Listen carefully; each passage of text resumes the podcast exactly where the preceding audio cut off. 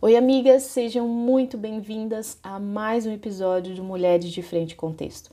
A ideia é compartilhar com vocês trecho de livros que eu tenho lido e que têm me feito bem. Queria agradecer por todos os recados que eu recebi semana passada, da leitura que fizemos do Mulheres da Palavra. Se você ainda não viu, o vídeo está aqui, é só você dar uma olhada na playlist. E tem sido muito legal ver o que Deus tem feito e como Deus tem levantado tantas mulheres que querem conhecer o Senhor através do estudo sistemático da Sua palavra.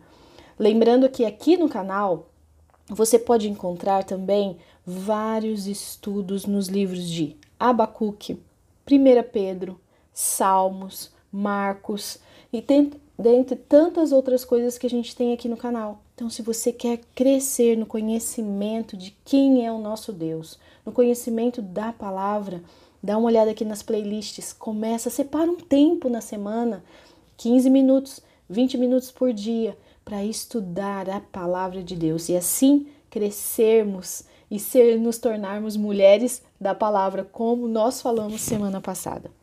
Bom, essa semana eu quero compartilhar com vocês um trechinho de um livro que eu gosto muito.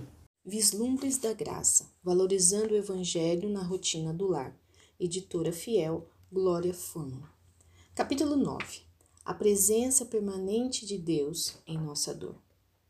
É interessante ouvirmos o texto de Provérbios 14, 13, que diz que até no riso o coração pode doer. Eu vivo em meio à dor. Nós todas estamos carregando algum tipo de fardo. Talvez seja um amor, um filho perdido, uma amizade, um lar destruído, enfim. Nós todas mancamos ao seguirmos com as nossas vidas diárias e às vezes a dor é tão profunda que mal podemos suportar ficar em pé. Ontem de manhã, um professor cristão foi sem piedade morto a tiros porque simplesmente falava de Jesus para os seus vizinhos. Acordei esta manhã orando por essa família. Meu coração está muito triste por sua esposa e filhos.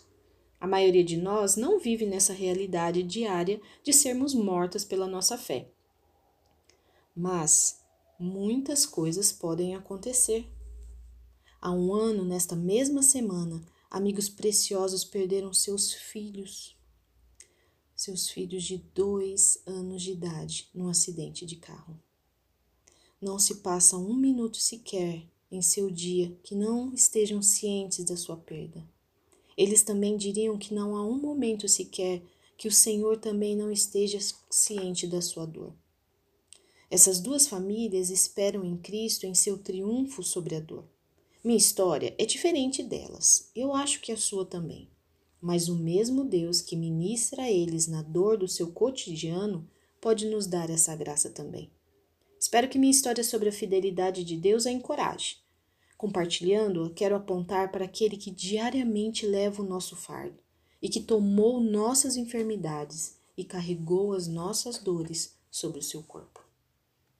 Quando você me ouve dizer que não deveríamos depositar nossa esperança em situações terrenas, mas que deveríamos depositar nossa confiança em Cristo, isso vem de um coração que se partiu por confiar em coisas que não satisfazem. Quando eu estava grávida de nossa primeira filha, meu marido perdeu a maior parte das funções dos braços por causa de uma doença genética nos nervos. Ele estava dirigindo e de repente suas mãos começaram a formigar.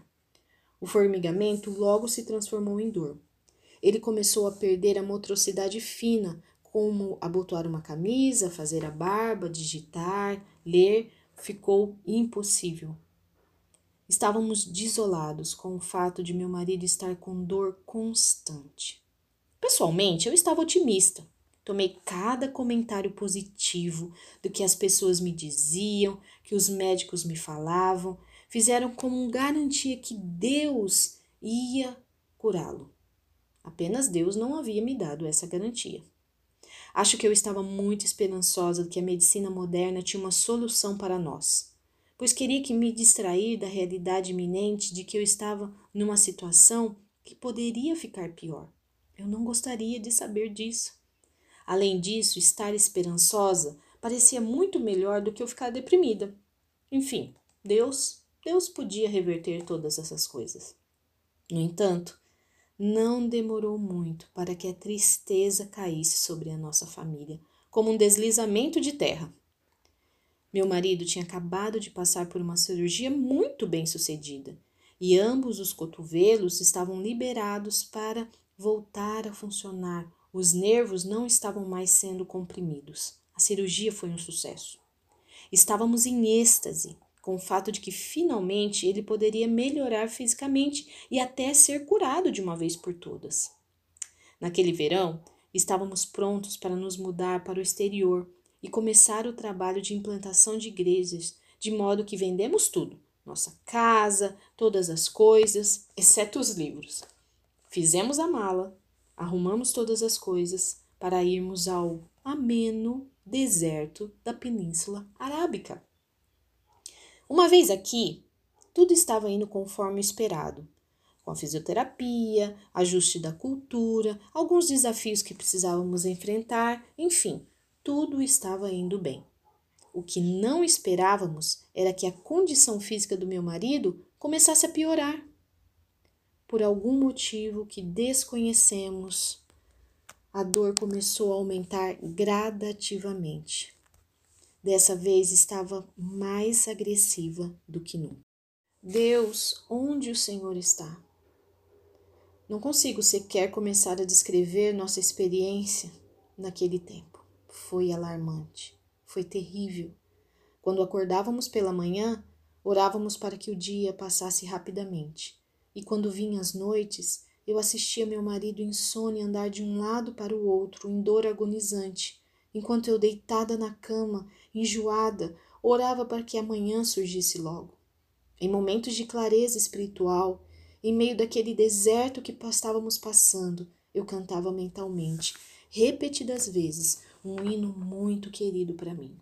Minha esperança está em nada menos do que no sangue e na justiça de Jesus. Não me atrevo a confiar em uma situação tão doce, mas inteiramente e somente no sangue de Jesus. Em Cristo, a sólida rocha, eu permaneço. Qualquer outro terreno é apenas areia movediça. Foi a esperança no Evangelho e o Evangelho somente que nos sustentou durante esse tempo, e a esperança do Evangelho que nos sustenta até hoje. Nossa situação física se aliviou um pouco. Assim como, tendo morado nesse país por vários anos, já aprendemos a viver muito bem. Meu marido ainda sente dor. Esse testemunho de fidelidade de Deus não tem um arco de fita bem amarrado com os dizeres, e nós todos vivemos felizes para sempre e Deus respondeu às minhas orações do jeito que eu sempre pensei que ele faria. Não foi assim.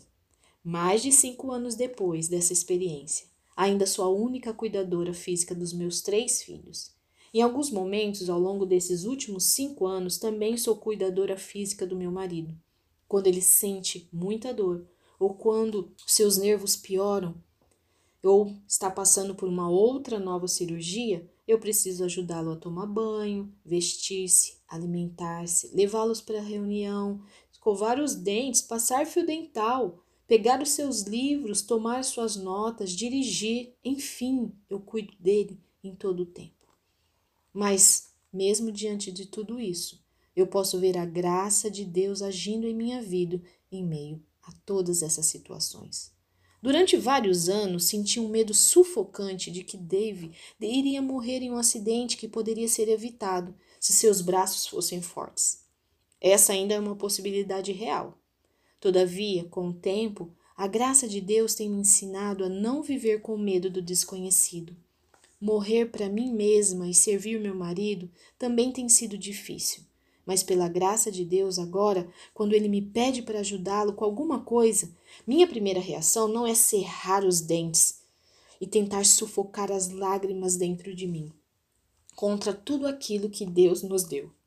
Porque agora eu sei que a sua graça é suficiente para mim quando eu luto com a minha má vontade em servir. Deus é bom em todo tempo. Dizemos isso todo momento. Mas Nós dizemos que Deus é bom quando os nossos filhos são obedientes, quando não sentimos dor, quando a casa está em ordem, quando estamos fazendo artesanato juntas. Contudo, Deus é bom por razões mais profundas do que as nossas experiências de alívio temporário em situações terrenas e passageiras. Deus é bom. Certa vez eu estava numa igreja no Quênia e quando eu estava lá, eu ouvi uma coisa muito interessante. Quando alguém dizia Deus é bom, todos respondiam o tempo todo. Nós fazemos isso e nós acreditamos nisso, não é mesmo? Deus é bom o tempo todo. Nós exaltamos o caráter de Deus e afirmamos: Deus não muda. Mas como o caráter imutável de Deus e a sua bondade afeta nossa perspectiva sobre a vida cotidiana? Se Deus não muda, como é que eu reajo quando as nossas circunstâncias mudam? Quando as coisas não estão quando eu quero? Eu gosto muito de uma frase de Martinho Lutero, quando ele diz: Embora nos doa quando Deus toma algo de nós, algo que ele nos deu, sua boa vontade deve ser um conforto maior para nós do que todos os presentes, pois Deus é infinitamente melhor do que tudo que ele possa nos dar aqui na terra. Isso é algo muito ousado a dizer. Ousado porque é preciso ter certeza de duas coisas. Primeiro, é preciso ter fé de que nenhum dano pode ser tão doloroso que Deus não seja capaz de nos confortar. Em segundo lugar, é preciso ter fé que nenhum presente que Deus nos deu poderia ser maior do que o presente que Ele mesmo é. Deus é o que nos traz a paz. É em Deus que temos alegria. É em Deus que temos satisfação. Mas infelizmente eu esqueço muito facilmente que Deus é o único que pode tranquilizar a minha alma, que pode me dar alegria, satisfação, conforto. Quando a minha alma entende todas essas coisas e ela busca somente a Deus, mesmo que o meu coração esteja despedaçado, mesmo que quando eu olho ao redor esteja tudo acabado, quando Deus é minha paz, então foguetes poderiam ser lançados em torno da minha casa a saúde do meu marido poderia piorar drasticamente e eu poderia não ter um único momento sozinha, mas ainda assim eu tenho paz. E quantas vezes eu me esqueço disso e peço algumas chupetas para Deus. Quando eu falo chupetas, eu estou dizendo aquele momento que a criança está chorando muito e só para amenizar aquele momento a gente coloca a chupeta na boca dela, para a gente ter um pouquinho de paz. Às vezes nós fazemos isso. Quantas das nossas orações não são para que, Senhor, eu quero conhecer o Senhor ainda mais. Senhor, o Senhor é a única coisa mais importante da nossa vida. Mas em vez disso, muitas das nossas orações são: Senhor, eu tô com um problema. Se o Senhor puder, o Senhor dá um jeito nisso, porque aí eu vou ter de volta a minha paz. Senhor, se o Senhor mexer nessa situação aqui, nossa, eu vou ter contentamento.